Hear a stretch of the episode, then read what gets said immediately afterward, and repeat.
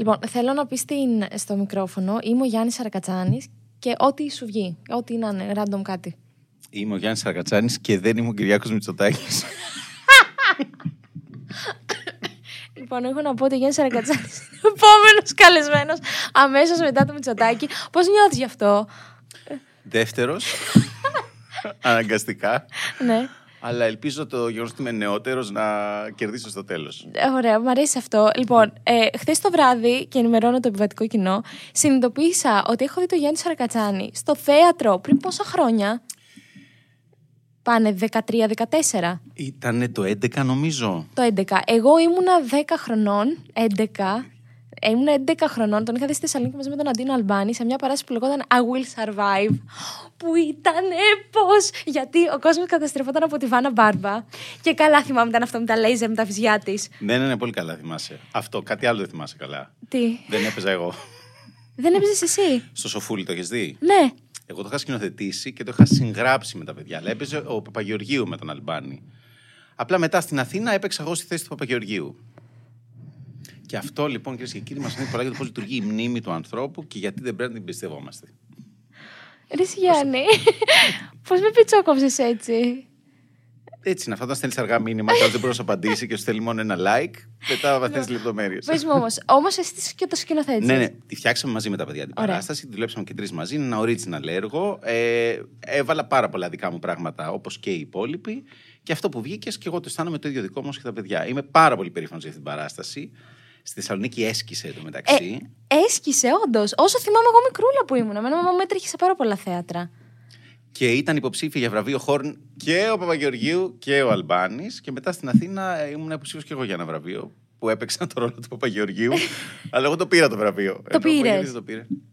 Άρα. Δεν ήταν Χόρν, βέβαια, ήταν κάτι κατώτερο. βαριές. Ε, χόρν έχεις πάρει; Όχι. Θα ήθελες να πάρεις. Είμαι ο πρώτος καλεσμένος χωρίς Χόρν, πρωθυπουργία εδώ. πέρα. Όχι όμως, έχεις άλλα πράγματα. Ε, Κάπου τα έχω. Είσαι μάλλον. καλόκαρδο. Ε, Έχεις είναι. καλή καρδιά. για πάρα πολλά. Η καλοκαρδοσύνη σου. Ε, έχεις πει κάπου ότι. Πώς το είπες, ωραίο. Α, ναι, μπορείς να αντέξεις τα πάντα. Είπα εγώ δύο πράγματα. Είπες τέτοιο πράγμα, ναι. Ψέματα. Θυμάμαι. Μεγάλο ψέμα. Ήταν ψέμα. Κοίταξε, μέχρι που έκανα παιδί μπορεί να το νόμιζα. Ωραία. Μετά το παιδί έχω αναθεωρήσει πάρα πολλά για το ποιος νομίζω ότι είμαι και το πόσο καλά τα έχω καταφέρει. Ε, Αυτή η συνέντευξη όμω ήταν μετά του Αυγούστου. Α, ναι. Ε, θέλω κι εγώ λίγο περισσότερο context.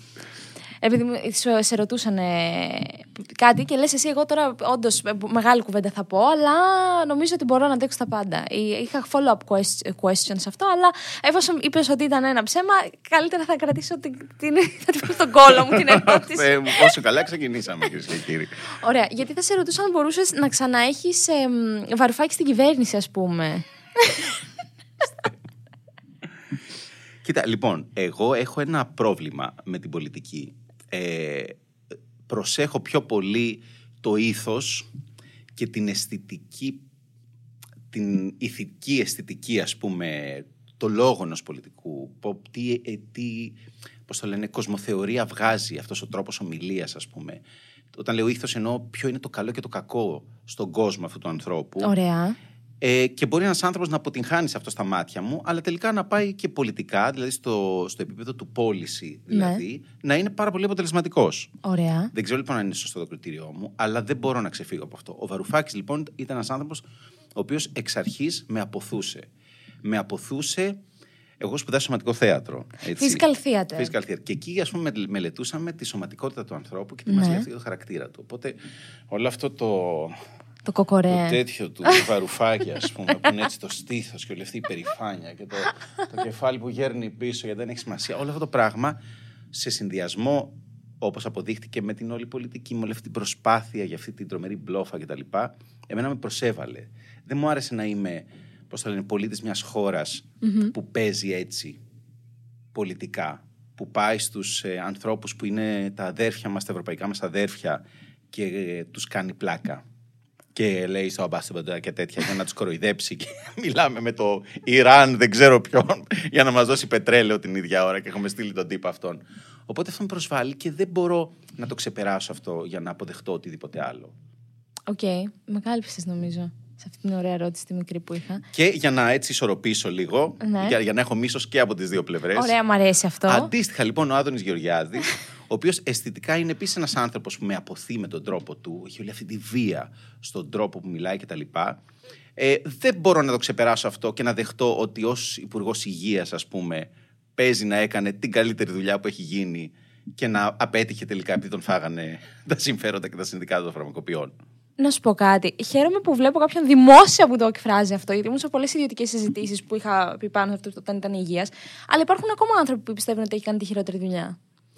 Σου λέω, δεν ξέρω, δεν, δεν μπορώ να πάω παραμέσα, αλλά έχω ενδείξεις που παίζει και να έκανε. Δεν ξέρω. Ναι. Ήταν Ε, ένας λοιπόν. άνθρωπος που κάτι του συνέβη, ρε παιδάκι μου. Του είπανε, θα γίνεις υπουργός και. Εγώ. Πλάκα κάνετε. Θα... γι- Μπορώ να το γράψω και απ' έξω από το γραφείο. Μπορείς. Μπορώ να το πω και στη γυναίκα μου, ναι. Στην...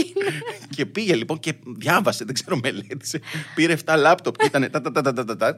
Και λέει: Ωραία, τι είπαμε ότι πρέπει να κάνω. Λοιπόν, το Υπουργείο κοστίζει τόσα και θέλουμε να κοστίζει τόσα. Άλλη αυτό. Ναι, πάμε. Και το έκανε. Και είπε: Ναι, ναι, Θα ναι. κάνουμε γενώσιμα, θα κάνουμε αυτό, θα κάνουμε εκείνο ε, και θα απελευθερώσουμε και το επάγγελμα. Παρακοπή, τι είπες. λοιπόν, αχρήσι, τα λες πάρα πολύ ωραία. Ε, Όμως, παρόλα αυτά, στα... εγώ είχα την εντύπωση. Θέλω, θα, θα ξανάρθω στο physical theater που ήθελα πριν από αυτό όμως να πω κάτι άλλο. Ε, είχα την εντύπωση ως- ότι έχεις γράψει βιβλίο. Επειδή ασχολείσαι πάρα πολύ με τα βιβλία, είναι κάτι που θα ήθελες να κάνεις. Πάρα πολύ θα ήθελα να το κάνω, ναι. Πάνω στη ψυχολογία, πάνω σε τι, σε, σε φιλοσοφία. Δεν νομίζω να το πάω τόσο εκεί, γιατί δεν έχω το background Ωραία. και το υπόβαθρο και την αυτοπεποίθηση να γράψω κάτι τέτοιο. Αλλά πιστεύω ότι όπως αυτά που κάνω στο κανάλι, που είναι λίγο θεωρία και λίγο μυθοπλασία, Ναι. μάλλον προς τα εκεί θα πήγαινα. Δηλαδή, μπορώ να φανταστώ να γράφω κάτι μυθιστορηματικό, το οποίο να έχει όμως πολύ έντονο ε, το. Αυτό που με ενδιαφέρει σχετικά με πώς δουλεύει το μυαλό μας, δηλαδή να μια ιστορία μέσα από την οποία κάτι πρέπει να καταλάβουμε. Και ενδεχομένως ο αφηγητής ιστορίας να βγαίνει κάθε τόσο και να λέει τέτοια. OK, OK. Σαν βιβλίο του Κούντερα, ας πούμε. Θα μπορούσε να γίνει ο, ο νέος Κούντερα, δεν ξέρω το. Αλλά αβάσταχτη ελαφρότητα του είναι. Τουλάχιστον. Πω, πω, τι μου θυμίζει. Εδώ, εδώ και εδώ χρόνια και το. ε, Έχει χρόνια που το έχω διαβάσει στο βιβλίο. Ε, ε, λοιπόν, όταν ξεκινούσα στο YouTube, ε, τώρα πάλι. Ε, συνειρμικά εγώ το πάω γιατί τέτοιο. Ε, θυμάμαι, έλεγα, επειδή ήθελα να ξεκινήσω με σοβαρό περιεχόμενο. πα- μο- πάνω κάτω ξεκινήσαμε παρέα στην καραντίνα. Και έλεγα, θέλω να κάνω κάτι σαν το Σαρακατσάνι. Και μου λέγαν όλοι. Έλα, ο Σαρακατσάνη είναι αυτός που είναι, δεν μπορείς να ξεπεζέψει λίγο. Τι τιμή. Ε, Είμαι αυτό είμαι αυτός που είμαι, είναι γεγονός. αυτός που είναι. Μπορώ να Οπότε. σας το επιβεβαιώσω. Ε, και πολύ χαίρομαι που είσαι εδώ. Δεν μπορώ να το, να το, να το πιστέψω. Δηλαδή, είναι πολύ, πολύ ωραίο αυτό το feeling. Λοιπόν, είπες physical theater. Έχω κάνει τρεις εβδομάδες intensive physical theater στο Cambridge, Έλα καλέ. summer school, Ναι. και το απεχθά, δηλαδή το πεχθάνομαι, το μίσησα. Τι κάνατε; Ήταν δύο παλικάρια που ο ένας ήταν στο, στο London, από το London School ε, of whatever, το Lambda, Α, ναι. και ο άλλος ήταν τη Ράντα. Ήτανε. Hi. Κύριε, εσύ, το μόνο καλό ήταν η πρωινή γυμναστική. Μας βγάζανε μία ώρα καταρχάς να κάνουμε γυμναστική. Και μετά κάναμε τις πέτρες, τα νερά, τα φύκια. Μας λέγανε, ας πούμε, ήμασταν σε κύκλους και αλλάζαμε ε, υφές. Κάτι τέτοια μας κάνανε. είναι Αυτό δύσκολο, είναι. είναι δύσκολο να υπερασπιστώ κάτι physical σε ένα δυσδιάστατο μέσο που είμαστε καθιστοί. Ωραία. Παρ' όλα αυτά, νομίζω ότι έχω κάτι να πω σε αυτό. Όταν ήμουν λοιπόν δραμα- ε, φοιτητής στη δραματική σχολή, είχε έρθει ο Στάθης Λιβαθινός στην Ελλάδα και έκανε πο- κάτι πολύ ωραίες, πολύ μοντέρνες παραστάσεις. Ναι. Όπου όλοι είχαμε σοκαριστεί, οι νέοι ηθοποιοί, με το τι ζήταγες στις ακροάσεις. Και έλεγε: Οκ. Ερχόσουν εσύ με το μονόλογο, το είχε σκεφτεί, το είχε φτιάξει όλο. Και σου λέει: Ωραία, πες το μου τώρα, σαν ποδήλατο με σκασμένο λάστιχο. Και εκεί απλά μπλόκαρες, ρε παιδάκι μου, και δεν, δεν ξαναυπήρχες μέχρι να πας σπίτι σου. Και συζητάγαμε όλοι και τι είναι αυτά και τι είναι αυτά που ζητάει και τι βλακίες. Και όντως ακούγονταν βλακίες. Τι, τι, τι, να- τι είναι όλα αυτά τα πράγματα. Όταν λοιπόν πήγα στη σχολή, στο σωματικό θέατρο, τότε κατάλαβα ποια είναι η αξία μιας τέτοιας οδηγίας. Εμείς νομίζαμε ότι αυτό το πράγμα είναι κάτι που πρέπει να επιβεβαιώσεις, να επαληθεύσεις. Να κάνεις μετά το μονόλογο του Άμλετ σαν ποδήλατο με σκασμένο λάστιχο και να πει ο θεατής: Άρε, φίλε, αυτός τώρα κάνει το ποδήλατο με σκασμένο λάστιχο. Αλλά δεν είναι αυτό. Τι Σου είναι; δίνει κάτι για να σου δώσει μια έμπνευση. Για να πάρεις εσύ το πρώτο πράγμα που σου έρχεται και να φύγεις προς τα εκεί. Το θέμα ποιο είναι όμως ότι όταν είσαι σε μια ακρόαση είσαι αρκετά αμυντικός και δεν μπορείς να πάρεις τέτοιες πρωτοβουλίες. Και αν είσαι και σαν άνθρωπος έτσι λίγο αμυντικός, είτε με την έκθεση του συγκεκριμένου περιβάλλοντος, είτε γενικά στη ζωή σου, δεν κάνεις τέτοια πράγματα. Αλλά αν βρεθείς σε ένα περιβάλλον με ασφάλεια, τότε σου έρχεται μια έμπνευση και φεύγεις προς τα εκεί. OK, okay, πιστεύει. Ε, εγώ λοιπόν στη σχολή το έμαθα, το, το διδάχτηκα, γιατί έκατσα ένα χρόνο εκεί, δεν έκατσα δύο εβδομάδες. Και σιγά σιγά καλλιεργήθηκε αυτό το πράγμα. Και αυτό πλέον έχει γίνει οδηγός μου δημιουργικά παντού. Και το ξαναβρήκα και με το φυσικό το κάναμε το σχεδιασμό. Ναι. Οπότε οτιδήποτε προκύπτει είναι έμπνευση για να φύγεις προς τα εκεί. Δεν σκέφτεσαι, πας και τα βρίσκεις στην πορεία. Αυτό λοιπόν προσπαθούσε να κάνει ο Λιβαθινός λάθος, σωστά δεν ξέρω. Και αυτό βρήκα εγώ από το Physical Theater. Είναι και αυτό που λες ότι εσύ γράφεις και το εμ, γράφεις όσο παίζεις. Πώς λένε αυτή η μέθοδος; Devised. Devised. Ναι. Ε, Και, το, και τώρα το και το κάνεις Will αυτό. Survive κάτι τέτοιο ήταν. Αλήθεια. Δηλαδή, λέγαμε, είχαμε μια ιδέα και κάναμε μετά ένα σχεδιασμό στην πρόβα. Και άμα μας άρεσε κάτι, το κρατάγαμε. Αν δεν μας άρεσε, το αλλάζαμε, το ξανακάναμε. Το γράφαμε τελικά. Και ένα γραμμένο έργο παίχτηκε. Δεν ήταν αυτοσχεδιαστικό κάθε μέρα. Ναι, άλλο. ναι, ναι, όχι, όχι, κατάλαβα. Το πώς γράφει. Έτσι, να σου πω την αλήθεια, με αυτόν τον τρόπο δούλεψα και εγώ με τον Αγγελόπουλο που κάναμε την παράσταση. Μα και ο Γιώργος Physical ναι, Theater physical έχεις σπουδάσει. theater. Δες εν Πιο τέλει. πολύ από μένα. Πιο πολύ. Θα φέρω την επόμενη φορά τον Αγγελόπουλο δεν να μου τα πει. Αλλά αυτό θα πει βαριέμαι. Δεν Ψέματα, έρχομαι. εγώ έχω κάνει πιο πολύ τώρα. Αλήθεια. Ναι. Γιάννη. Ε, ε, ξέρεις, εγώ... Ε, έχεις ακούσει μπούκλα. Εννοείται. Εννοείται, εννοείται. Ε, Είμαι ένας άνθρωπος που παίρνει πολιτική θέση. Πιστεύεις όμως ότι είναι καλύτερο στο τέλος της ημέρας να μην παίρνεις σε αυτή τη χώρα πολιτική θέση για να έχεις το κεφάλι σου ήσυχο και ίσως να μην αποκτήσεις κάποιο ψυχολογικό πρόβλημα; Μ- Μάλλον ναι. ναι. Δηλαδή, ε, αυ- αυτό επιλέγω εγώ για τον εαυτό μου, γιατί δεν μπορώ να διαχειριστώ το, την επίθεση, την αντίδραση που θα προκύψει αν πάρω θέση. Αν εκφράσω την άποψή μου, ετσι αν πάρω θέση, σιγά.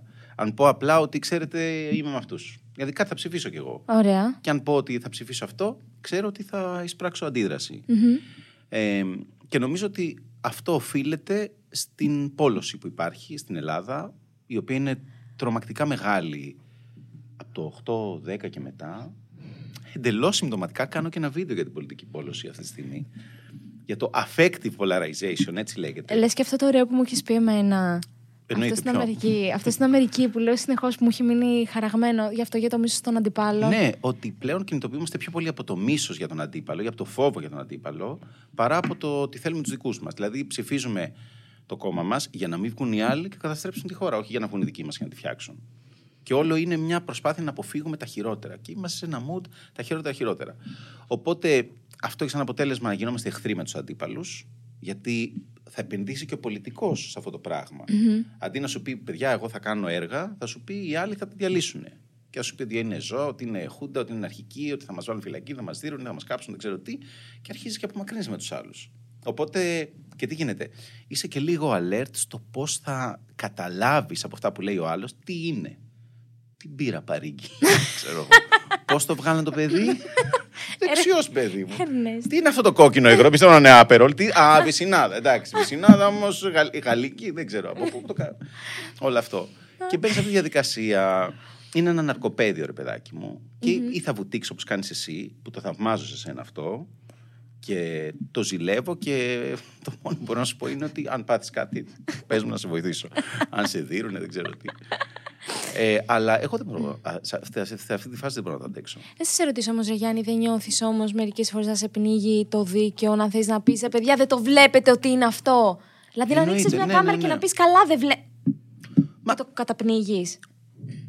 Ναι, το, το, το εκφράζω εκεί που με παίρνει. Στη γυναίκα μου, στο παιδί μου, ξέρω εγώ. Όσο καταλαβαίνω. Έχουμε φτιάξει όλοι τους κύκλους μας, στους οποίους μπορούμε να εκφραζόμαστε και να ξεδίνουμε, ρε παιδάκι μου, και να βρίζουμε. Αλλά αυτό που συνειδητοποιώ είναι ότι δεν, δεν τίθεται θέμα λογικής σε αυτό το πράγμα. Η πόλωση μας έχει κάνει όλους πάρα πολύ αμυντικούς. Δηλαδή, φοβόμαστε μην κλονιστεί αυτό που έχουμε φτιάξει και εμείς και οι άλλοι, έτσι. και οι οποιαδήποτε άλλοι.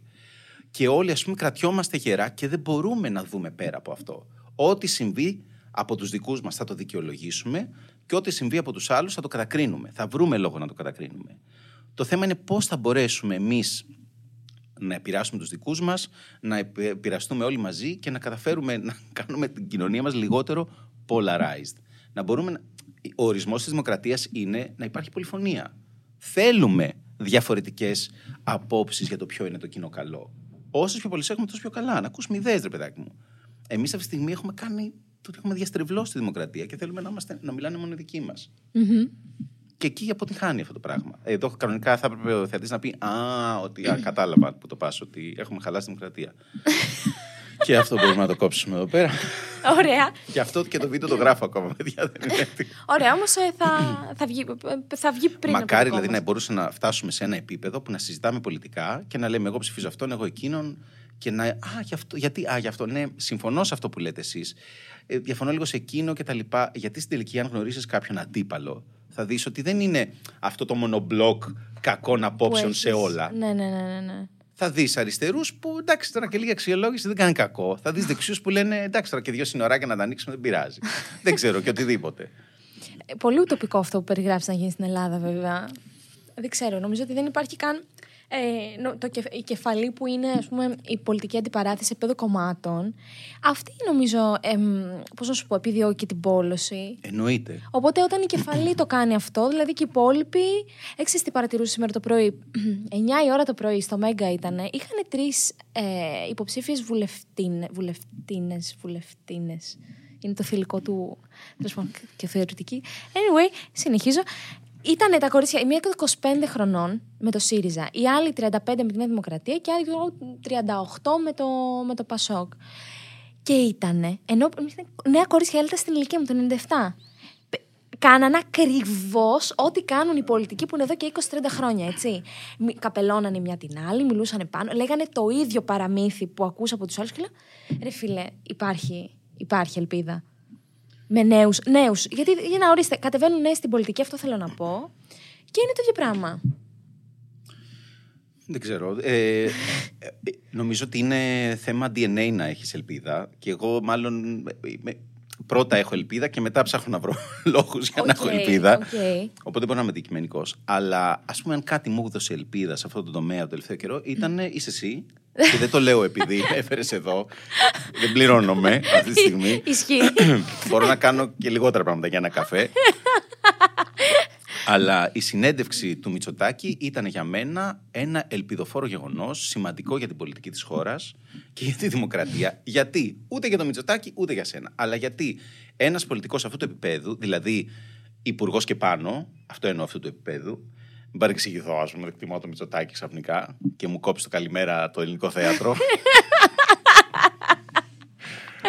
Λοιπόν, ε, ένας πολιτικός τέτοιου επίπεδου και τέτοιας εξουσίας μιλάει με σένα τέτοιου επίπεδου. Μία, πώς το λένε, κοπέλα από το κάτι τελείως νεανικό και από το YouTube και από το Instagram, αλλά και με όλο αυτό το νεανικό, την νεανική αισθητική που έχεις. Και με εξαίρεση ίσως τα πρώτα πέντε λεπτά που ακόμα καλυμπράρατε, από εκεί και πέρα είδες ανθρώπους να μιλάνε σαν άνθρωποι μεταξύ τους και καταλαβαίναμε τι λέτε. Ούτε ξύλινη γλώσσα, ούτε σας παρακαλώ, σας παρακαλώ και τέτοια.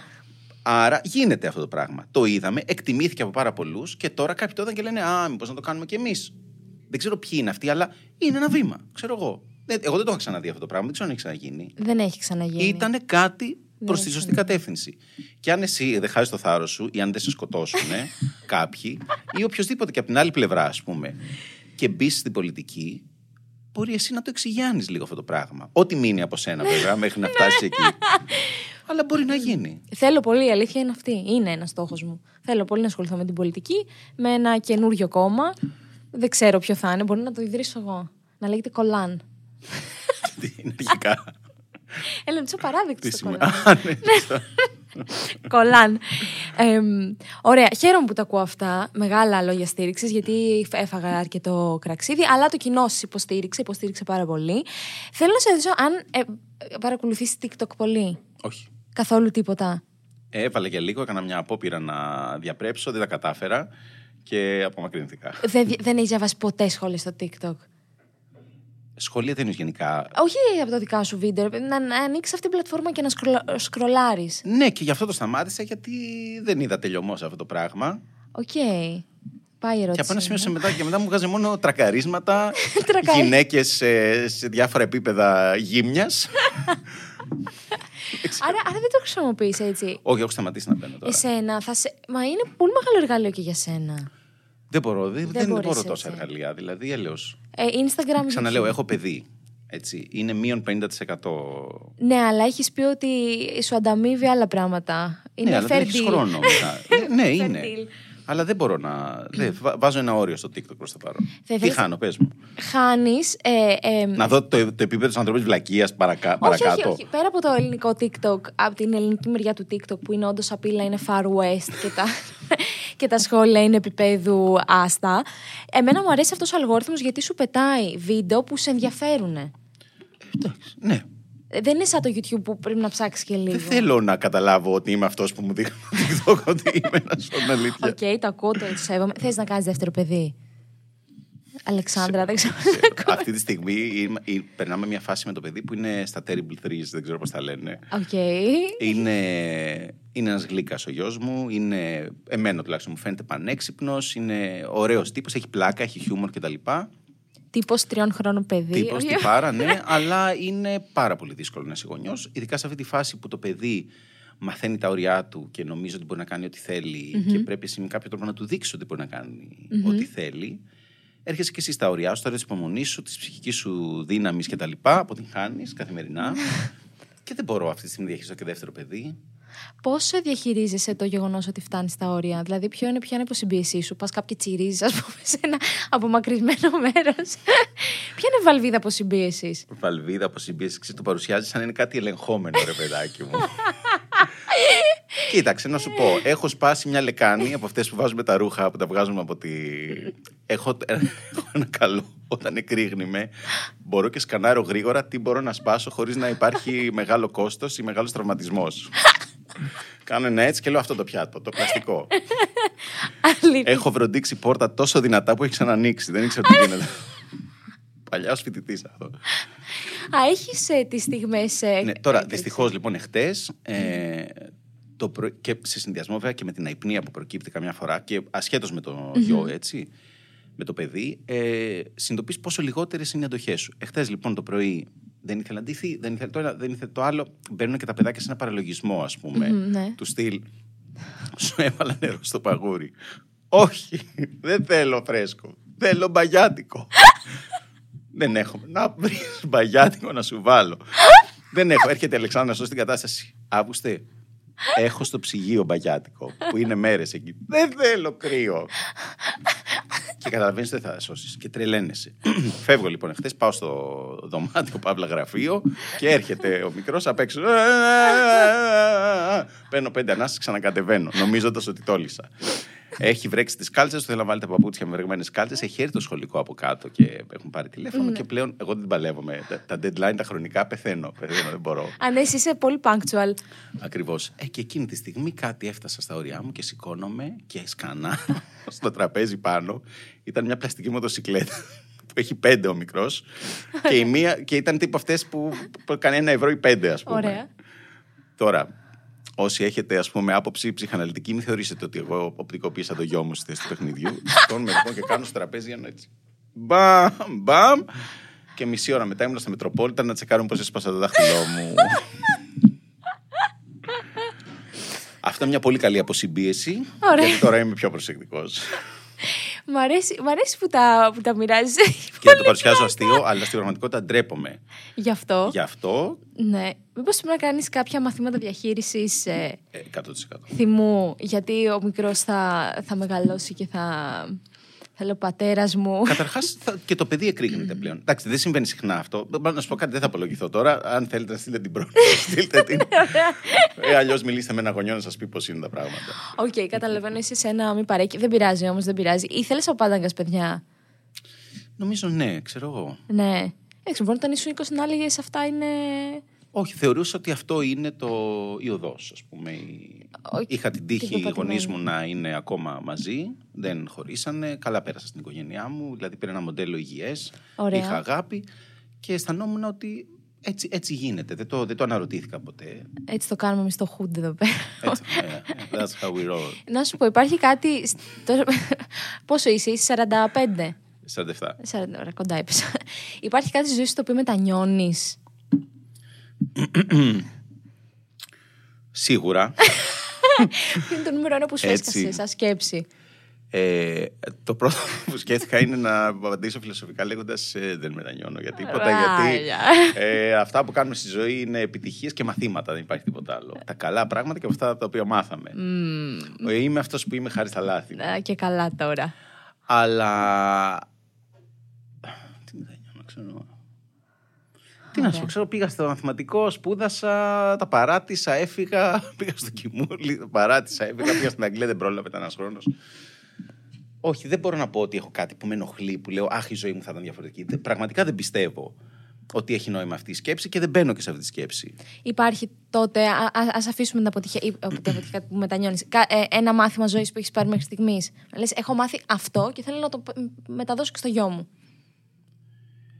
Ε, μ, γενικά, ας πούμε κάτι που έμαθα και στη σχολή και μετά στα πρώτα θέατρα, ας πούμε, είναι το ποτέ μιλες ποτέ, Ναι. δοκίμασε τα πάντα πριν τα απορριψεις Ε, μ, και θέλω, μ' αρέσει που είναι τέτοιος τύπος ο γιος μου, δυστυχώς. Αυτό πληρώνουμε βασικά. Δεν θέλει να τα... Όχι, θέλω να φτιάξω εγώ την ομελέτα σήμερα.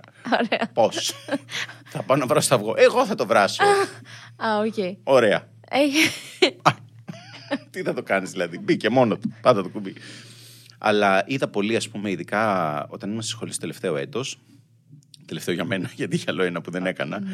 Ε, ο Κιμούλης, λοιπόν, που ήταν ο διευθυντής της σχολής, έκανε την Αντιγόνη του Σοφοκλή σε περιοδία και πήγαμε Επίδαυρο κτλ.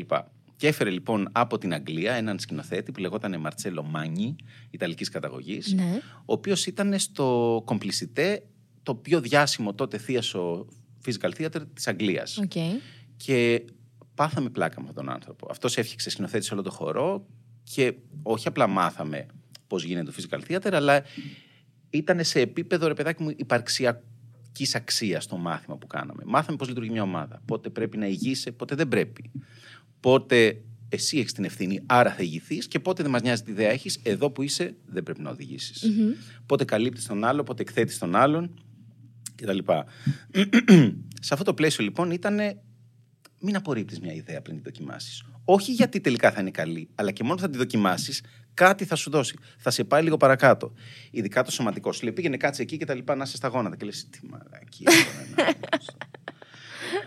Άντε, να του κάνω το χατήρι αφού είπαμε. να το κάνω. Πας λοιπόν κάθε στα γόνατα και λες. Α, ναι, μαλακία είναι. Αλλά τώρα που γονάτισα, σκέφτηκα αυτό και ξαφνικά σου ανοίγεται ένας κόσμος. Μόνο κάνοντας πηγαίνεις παρακάτω. Αυτό κατάλαβα. Οκ. Είναι πολύ εύκολο να απορρίπτεις τα πράγματα πριν τα κάνεις. Είναι πολύ εύκολο να πεις να σχολιάσεις τη συνέντευξή σου χωρίς να τη δεις. Καλά, ναι, ναι, ναι, ναι, ναι. Σου λείπουν οι αμπόβο. Πάρα πολύ. Δεν Παιδιά, θα- συγγνώμη, έχω κάτι. Θέλεις να πιεις λίγο νερό πριν πεθάνεις. Μην μας μείνεις εδώ. Όχι, εντάξει, εντάξει.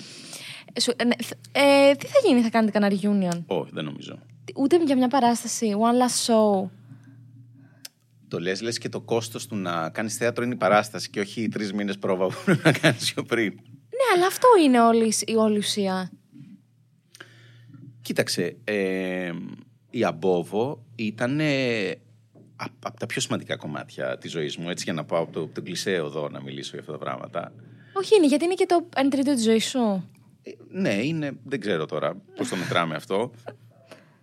Αλλά ήταν ο τρόπος με τον οποίο μπήκα από όλα τα μαθητικά, φοιτητικά και τα λοιπά, από αυτό το κομμάτι της ζωής, μπήκα στην επαγγελματική ζωή.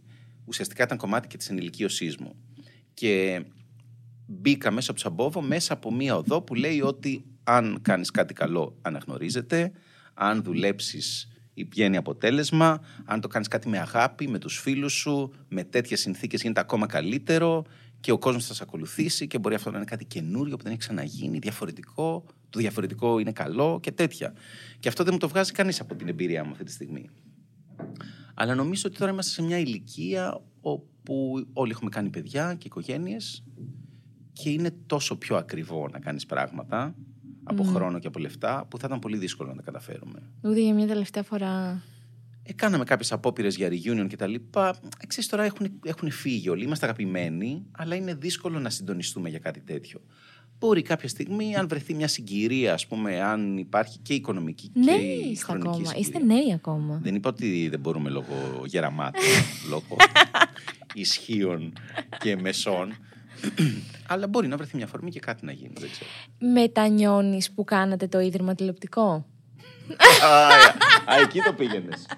Κάτσε να πιω νερό εδώ. Ευχαριστώ στο χορηγό μας. Να πω στο, στον κόσμο ότι το ίδρυμα ήταν μια θεατρική παράσταση στον Αμπόβο. Brilliant στο θέατρο. Έλεγα λοιπόν, η Συντέλεια ήταν ένα θεατρικό έργο από Αμπόβο. Το, το ίδρυμα. Ε, ναι. Ή το ίδρυμα, η Συντέλεια πάλι θα έλεγα. Το ίδρυμα ήταν ένα θεατρικό έργο, τον Αμπόβο, πολύ πετυχημένο στο Σανίδι, το οποίο πήγε τηλεοπτικά στο Sky. Και τι έγινε εκεί; Συμφορά. Και πώς λέμε, ρε παιδάκι μου, του κόψε την μπάλα. Κάτι τέτοιο έγινε. Πιστεύεις, θα σου πω, εγώ θεωρώ ότι είναι το, επειδή το τηλεοπτικό κοινό ε, σ- σ- σ- μ, στην τηλεόραση και στα social media έχεις ένα μεγάλο αριθμό που, δε- που δεν σε ξέρει. Ενώ στην παράσταση ερχόντουσαν για εσά, σας καταλαβαίνανε και ξέραν τι θα δούνε, εκεί σας παρεξηγούσανε. Ισχύει και θα προσθέσω και το εξής, ότι όταν ερχόταν άλλος στην παράσταση, ακόμα και αν δεν μας ήξερε, εμείς τον βλέπαμε. Δηλαδή για μια μισή ώρα, όπω κρατική παράσταση, τον είχαμε εκεί. Και όταν κάνεις, ειδικά όταν ηρωνεύεσαι κάτι, όταν κοροϊδεύεις κάτι, όταν κάνεις τον άγριο που κάναμε εμείς στο ίδρυμα, αλλά τελικά. Δηλαδή ερχόταν ο κόσμος και πήγαινε ο Αγγελόπουλο και τους μάλωνε και τους έβαλε να κάτσουν στην ουρά. και έλεγε ότι οι Έλληνες είναι ζώα και δεν ξέρουν να κάνουν ουρές.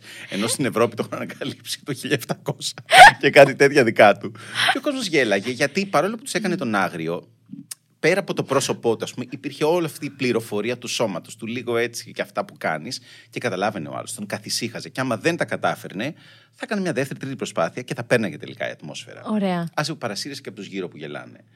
Αυτό στην τηλεόραση δεν μπορείς να το κάνεις. Ή αν μπορείς, εμείς δεν βρήκαμε τον τρόπο να το κάνουμε. Και αν κάτι μετανιώνω λοιπόν, γιατί όντως μετανιώνω εδώ πέρα, ε, σε αντίθεση με αυτό που σου είπα πριν, είναι ότι δεν. Ακόμα και όταν καταλάβαμε ότι κάτι δεν πάει καλά, δεν πέσαμε με τα μούτρα να το λύσουμε.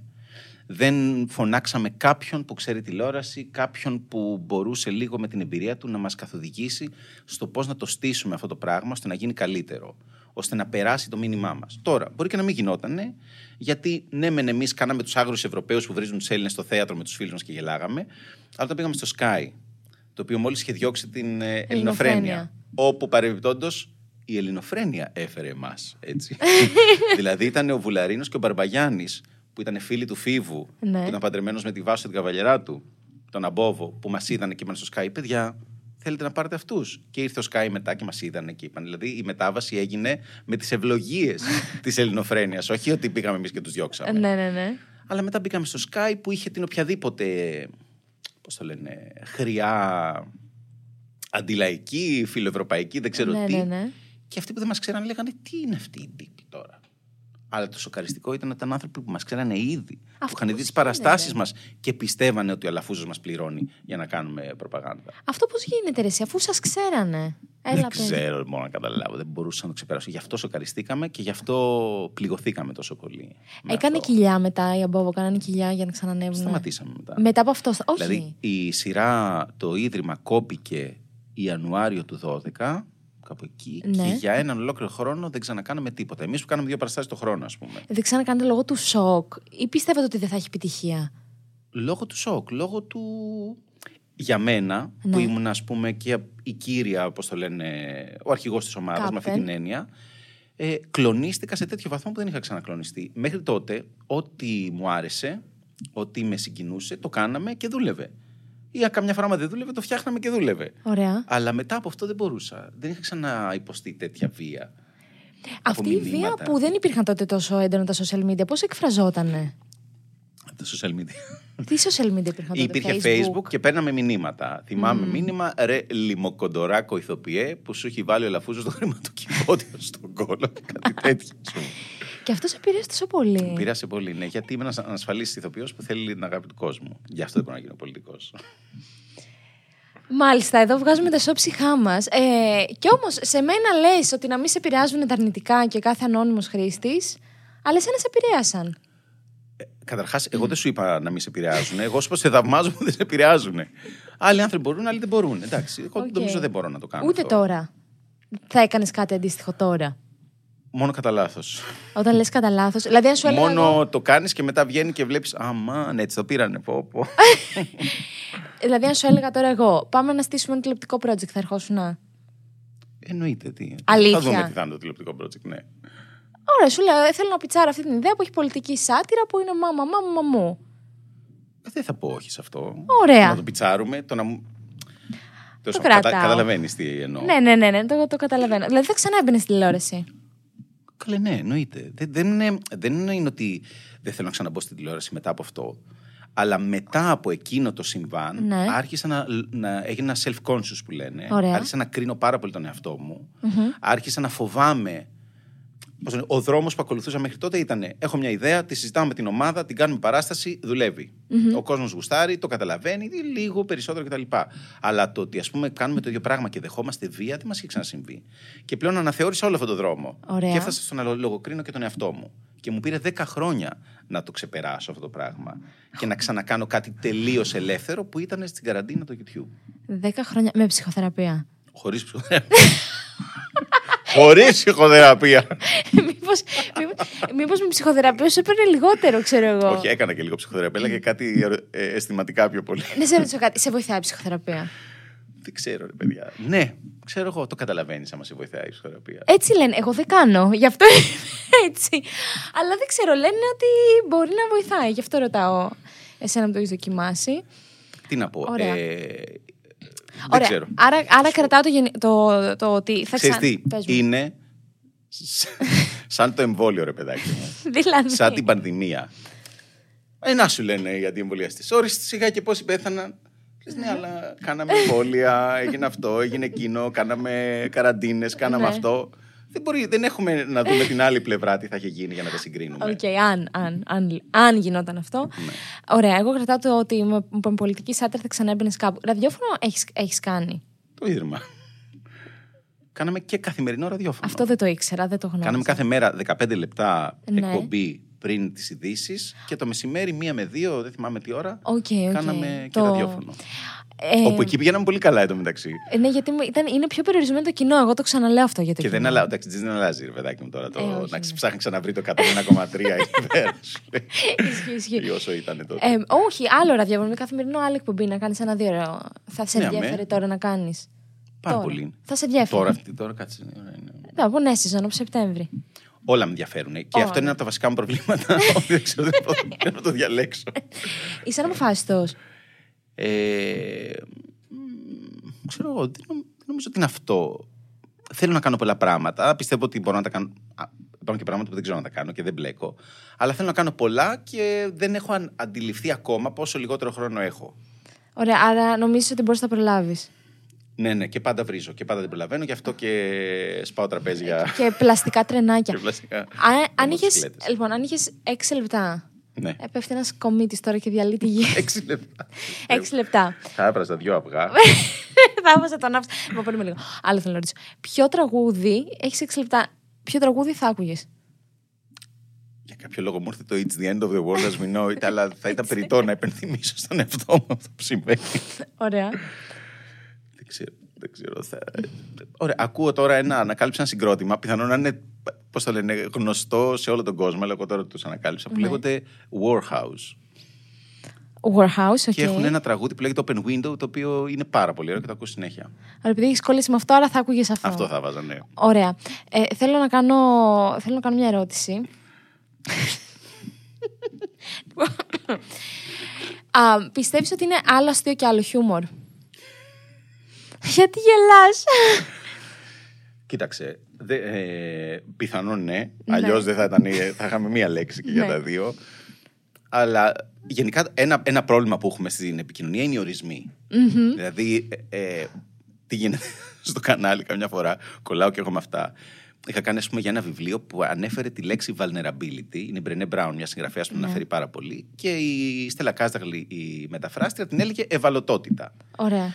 Και έλεγα εγώ ρε παιδάκι μου ότι εκτιμώ πάρα πολύ ότι επέλεξε αυτή τη λέξη, μια λέξη που φαινομενικά που είναι σαν να μην υπήρχε, Ναι. για να μας δημιουργήσει μια καινούρια λέξη για να βάλουμε όλο τον ίδιο ορισμό. Ωραία. Για να μην μπερδευτούμε. Ωραία. Και αρχίσανε φυσικά.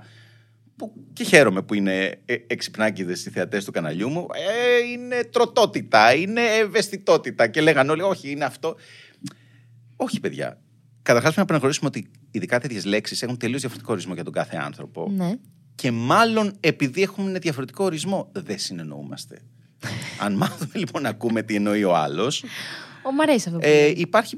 λέ, Α, ε, έτσι, αυτό είναι εσύ αστείο. Εγώ εννοώ εκείνο. Και έτσι δεν θα είχαμε προβλήματα ούτε το τι είναι γυναίκα, είναι τρανς γυναίκες, είναι αυτό γυναίκες. Εγώ σπούδασα μαθηματικά. Σου έλεγε ο ορισμός είναι αυτός. Τελείωσε. Ή μπαίνει στον ορισμό ή δεν μπαίνει. Ε, με τη γλώσσα δεν είναι τόσο απλό. Οπότε αν είμαστε λίγο πιο cool, Ωραία. Δεν απάντησε όμως στην ερώτησή μου. για το αν είναι κάτι άλλο το αστείο και άλλο το χιούμορ. Ε, κάποιος κάνει αστεία, κάποιος έχει χιούμορ. Για σένα. Για σένα. Είναι το ίδιο. Γιατί είσαι και εσύ στην κομική σκηνή. Υπάρχουν άνθρωποι π.χ. στην κομική σκηνή που είναι αστεία αλλά δεν έχουν χιούμορ. δεν, δεν ξέρω. Πραγματικά δεν ξέρω ποιος είναι ο ορισμός. Το χιούμορ, εγώ το αντιλαμβάνομαι σαν μια ποιότητα, ας πούμε, σαν μια ικανότητα πνευματική, εγκεφαλική που έχει ο άνθρωπος, στο να βλέπει την ελαφριά πλευρά των πραγμάτων, στο να συνδυάζει πράγματα και να βγάζει αστεία. Δηλαδή, μάλλον το αστείο είναι το προϊόν του χιούμορ. Ωραία. Οκ. Μ' αρέσει. Με καλύπτει. Υπάρχουν, έχεις πει στην κομική σκηνή άνθρωποι. έχεις πει όλα. Τους οποίους εντυπωσιάζεσαι πώς γελάνε μαζί τους. Εντυπωσιάζομαι. γι' αυτό. Αντιποσι... Εντυπωσιάζεσαι. Έχω πει τέτοιο πράγμα, ε. Ναι. Πιστεύεις ότι αυτός είναι ο κανόνας των, των περισσότερων κομικών ή είναι η εξαίρεση; Όχι, όχι, καθόλου. Ε, ε, κοίταξε. Ωραία, ας πάρουμε ένα εύκολο παράδειγμα. Εύκολο Ο παράδειγμα. Σεφερλή, ας πούμε. Ωραία. Ωραία. Έβλεπα κι εγώ στην τηλεόραση πριν από πολλά πολλά χρόνια το Σεφερλή και ήμουνα κι εγώ της άποψης ότι τι- γιατί γελάνε με αυτόν τον άνθρωπο. Δεν Ωραία. καταλαβαίνω που είναι το αστείο κτλ. Και μια μέρα λοιπόν, ε, μια φίλη μου από το Σαμπόβο μου λέει με πήγανε και είδα Σεφερλή στο Δελφινάριο και Γιάννη πρέπει να το δεις. Λέω, χες με τώρα, όχι, όχι, πρέπει να το δεις. Και πίστηκα τέλος πάντων και πήγα. Και παιδιά, να σας πω κάτι, έπαθα σοκ. Γιατί αυτό που συμβαίνει στο θέατρο με τον Σεφερλή, ο ίδιος Σεφερλής, τα ίδια αστεία, είναι αστείο. Δεν ξέρω γιατί. Δεν ξέρω πραγματικά, δεν κατάλαβα. Έπιασε τον εαυτό μου να γελάει με τα πιο φτηνά αστεία που υπάρχουν. Με το σκύλο που κλάνει, ας πούμε, πάνω στον καναπέ, ενώ κάνουν παροδία οικογενειακές ιστορίες και γέλαγα μέχρι τα κρύων. Γιατί κάτι συμβαίνει. Υπάρχει μια παράμετρος επικοινωνιακή στο θέατρο που δεν υπάρχει στην τηλεόραση, που χάνεται. Να σαν το ίδρυμα, ας πούμε. Μμ. Γιατί είναι γενναιόδωρος, γιατί το δίνει με γενναιοδορία στο κοινό. Τον αγαπάς εκείνη τη στιγμή και είσαι μαζί του. Και είσαι διατεθειμένος να βγάλεις τα προσλητικά, πώς το λένε, κατώτερο επίπεδο στοιχεία και να πεις πάμε με αυτό ρε παιδάκι μου. Λαϊκό θέαμα, λαϊκό θέαμα, πάμε. Οκ. Και γελάς. Τι πιστεύεις ότι λείπει, τι, ο- τι σου τη πάει στην καλλιτεχνική σκηνή; Κοίταξε, αν θες να κάνουμε κάτι στην τηλεόραση, μπορούμε να το κάνουμε. Δεν χρειάζεται να κλείσω όλες τις πόρτες για να καταλήξω εκεί πέρα. Οκ, εντάξει, εντάξει. Ε, όχι, όχι, θα σου απαντήσω όμως. Δεν μπορείς- έχω πρόβλημα. Ωραία. Υπάρχει σοβαροφάνεια πάρα πολύ, τουλάχιστον στο ελληνικό θέατρο κτλ. Υπάρχει ενοχοποίηση της κωμωδίας. Το, το βίωσα πολύ. ενοχοποίηση της- Ναι. Τι εννοείς; Κωμωδία και σοβαρότητα δεν πάνε μαζί. Δεν μπορεί μια κωμωδία να είναι σοβαρό έργο. Αυτό όντως υπάρχει σαν Υ- άποψη. Υπήρχε πολύ όταν εγώ ξεκίνησα, ας πούμε, το 2000. Δεν ξέρω τώρα, έχω, απέχω από το θέατρο τα τελευταία Ε, τέσσερα ναι, χρόνια. ναι, ναι, ναι. Ε, απλά εγώ ξέρω ότι υπάρχουν ε, άπειρα έργα που είναι και κομικά και σοβαρότατα και φιλοσοφικά. Κλασικό παράδειγμα, ας πούμε, είναι ο Μπέκετ, που τα έργα του ήταν και από τα πρώτα μου ερεθίσματα που με κάνανε να αγαπήσω το θέατρο, γιατί δεν συνδυάζαν αυτά τα πράγματα ακριβώς. Αλλά παρόλα αυτά υπάρχει μια σοβαροφάνεια, που όταν κάτι ας πούμε είναι αστείο, κάπως δεν μπορούμε να το πάρουμε σοβαρά. Ενώ Οκ. μέσα από την κωμωδία μπορείς να πεις πολύ σοβαρά πράγματα. Εγώ είμαι. Και εγώ αυτό κάνω. Οκ. Ε, υπάρχει κάποιο μυστικό σου που θα ήθελε, ένοχο μυστικό που έχεις από όλα αυτά τα χρόνια να μοιραστείς μαζί μου; Εκτός από ότι μου αρέσει ο Σεφερλής. Πέρα από αυτό που το έδωσες έτσι απλά. Πάντως, και- να πω και το εξής για το Σεφερλί. Πήγα τρεις φορές τελικά και τον είδα. στο Α, θέατρο. τα δεν δεν του έφτανε η μία. Η πρώτη μου άρεσε, τη δεύτερη μου άρεσε ακόμα πιο πολύ. Και την τρίτη φορά που πήγα. την τρίτη φορά που πήγα λοιπόν στην παράσταση Οι 50 αποχρώσεις του Γκρι. εκεί απογοητεύτηκα. Απογοητεύτηκα. Ήταν μνημονιακή περίοδος όπου ξαφνικά μου φάνηκε ότι είχε μπει σε ένα λαϊκισμό Ναι. που ήταν προσποιητός από μέρους του. Μ, τύπου Λαζόπουλος. Νομίζω, ναι. Τύπου νομίζω ότι Λαζόπουλος. ήταν, είχε υπήρχε ένας διδακτισμός και εμείς οι Έλληνες και αυτά που δεν μου τέριαζε και αισθητικά με αυτό που είχα νιώσει. Οκ. Ή αυτό που εγώ φανταζόμουν ότι ήταν μέχρι τότε. Οκ. Και εκεί χαλάστηκα λιγάκι. Οκ, το ακούω. Εγώ, και εγώ τον έχω δει το Σεφερλή να πω στο Radio City το 15. Γέλασα. Αυτό πρέπει να ήταν. Γέλασα. Οι 50 αποχρώσεις του Γκρι πρέπει να ήταν. το 15. Όχι, πιο μετά. Ναι, δεν σου. Δεν θυμάμαι. Ε, Τότε πρέπει να ήταν. Ωραία. Θέλω να μου πεις top 3. 3. top 3.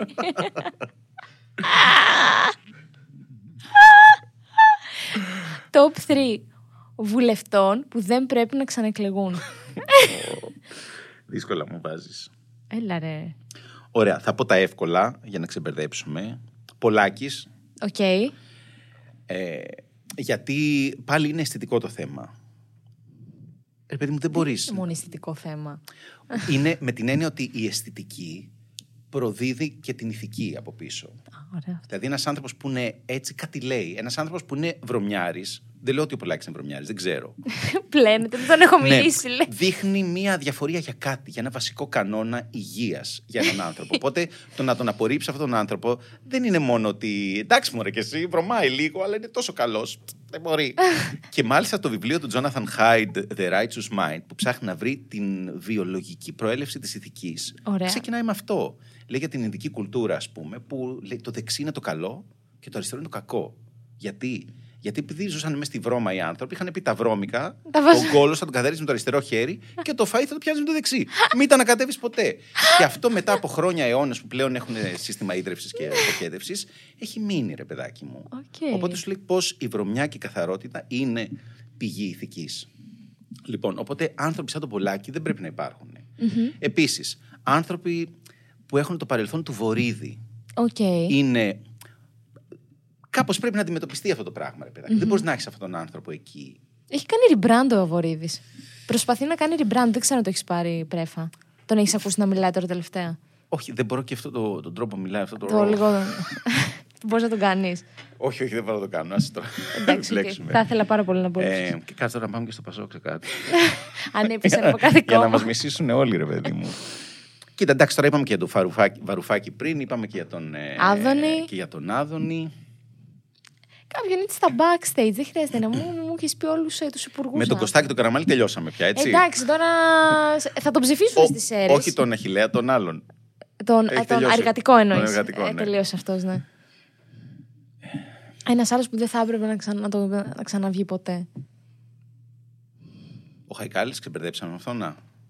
Ναι, ρε, αυτός ήταν ε, ελληνική λύση. Ε, όχι, Σύρι- ε, Σύρι- Ανέλ, Ανέλ. Μάλιστα. Έχω μείνει λίγο πίσω. Συγγνώμη, συγγνώμη, Ναι, Ανέλ. ε, ναι. ε, ομολογώ ότι και εγώ έχω σταματήσει να παρακολουθώ. Ε, Δεν ξέρω ποιοι είναι οι υπουργοί αυτοί. Πέρα από δύο-τρεις που μπορεί Δεν να χρειάζεται να είναι ακούγονται. υπουργός. Να Όχι, λέω ότι βουλευτής. έχω αποκτήσει μια απόσταση. Δεν δικαιολογούμε. Κακό, λυπάμαι δηλαδή και ντρέπομαι απέναντί σου που είσαι τόσο hot. Δεν ξέρω. Το, ε, Πώς το λένε, ε, ε, α- ανέπτυξα μια απέχθεια. Θα ας μπορούσα να πούμε. μου πεις Φίλη, που εγώ τον θεωρώ α, α, α, απαίσιο πολιτικό. Δεν έχω τόσο. Δεν έχεις Πιο πολύ έχω τέτοιο. κρατήσει ότι αυτός νομίζω πήγε και να τα βάλει με την εκκλησία και Οφείλεις. έχασε. Όταν ήταν υπουργός παιδείας. Όχι. Όχι, λάθος το θυμάμαι. Μήπως εγώ θυμάμαι λάθος, μήπως εγώ με τώρα διάβασα. Οκ, δεν μπορείς να μου βρεις ένα τρίτο, απογοητεύομαι. δεν πειράζει όμως. Λοιπόν, θέλω να περάσουμε στο τελευταίο κομμάτι αυτού του podcast που ονομάζεται Αντρικός Εγκέφαλος. Τον έφερα μαζί μου. Λοιπόν, θέλω να μοιραστείς μαζί μας και με το επιβατικό κοινό μια εμπειρία που είχες με γυναίκα που σε έκανε να πεις τι σκατά έχουν οι γυναίκες στο μυαλό τους.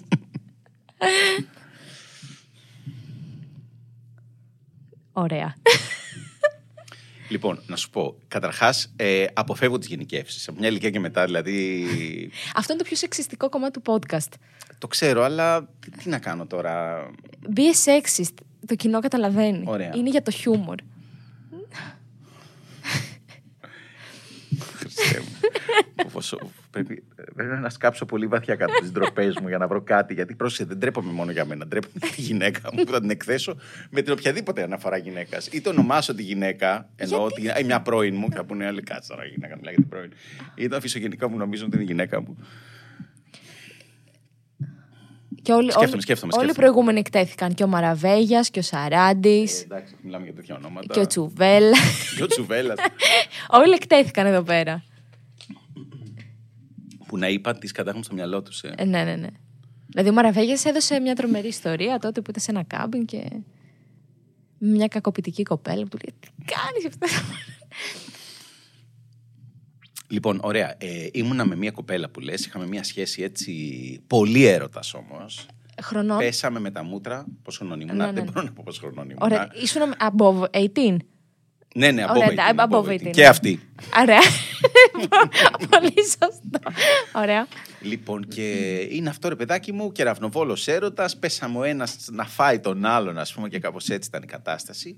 Και περάσαμε ένα δίμηνο το οποίο ήταν, ε, τι να σας πω, παράδεισος, ρε παιδάκι. μου. Ωραία. Ήταν μες στα μέλια και τα λοιπά και όλο θέλαμε πολύ. Ναι, ναι. Σαν, σαν ηρωίνη, ρε παιδάκι. μου. Ηρωίνη, Τόσο ωραία. καλό, έτσι. Ωραία, ωραία, ωραία.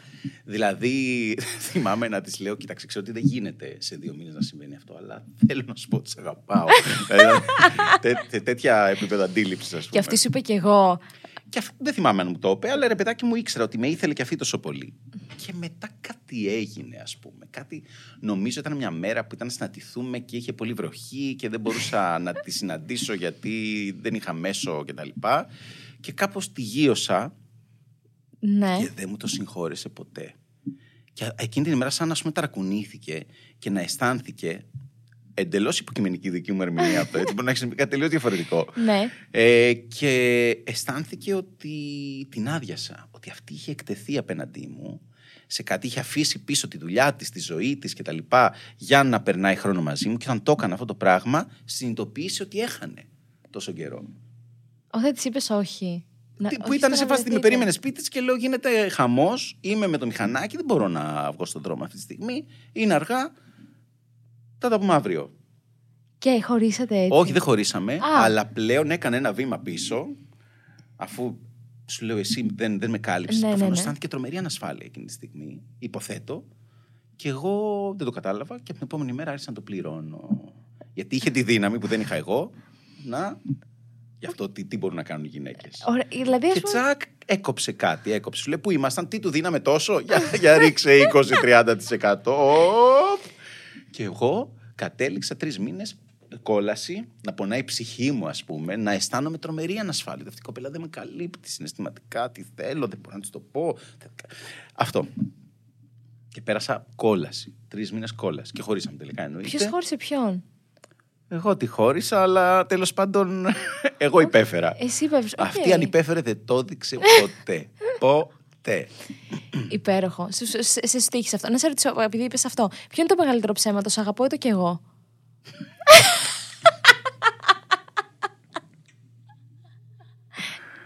Ε, το κι εγώ.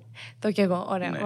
Μας κάλυψε. Γιάννης Σαρακατσάνης ήταν ε, με- με- μαζί μας. Θα βρείτε τα social media του, θα τα γράψω εδώ κάτω να τον παρακολουθείτε. να πατήσετε subscribe, ότι τι, κάτι τους λέει. Subscribe, κουδουνάκι και καμπανάκι την την. Και σχόλιο για να πάει καλά ο αλγοριθμός. Ε, έτσι, αλλά ξέρεις. με ένα- Τα έτσι λίγο ανάποδα για να φανώ πρώτα. Ότι... Ωραία, και όταν θα γράψει βιβλίο που εγώ το περιμένω, ε, να το αγοράσετε. Ευχαριστούμε πάρα πολύ. Σας Ευχαριστώ πάρα πολύ, Γιάννη. Κι εγώ. Ε, φιλάκια πολλά σε όλους.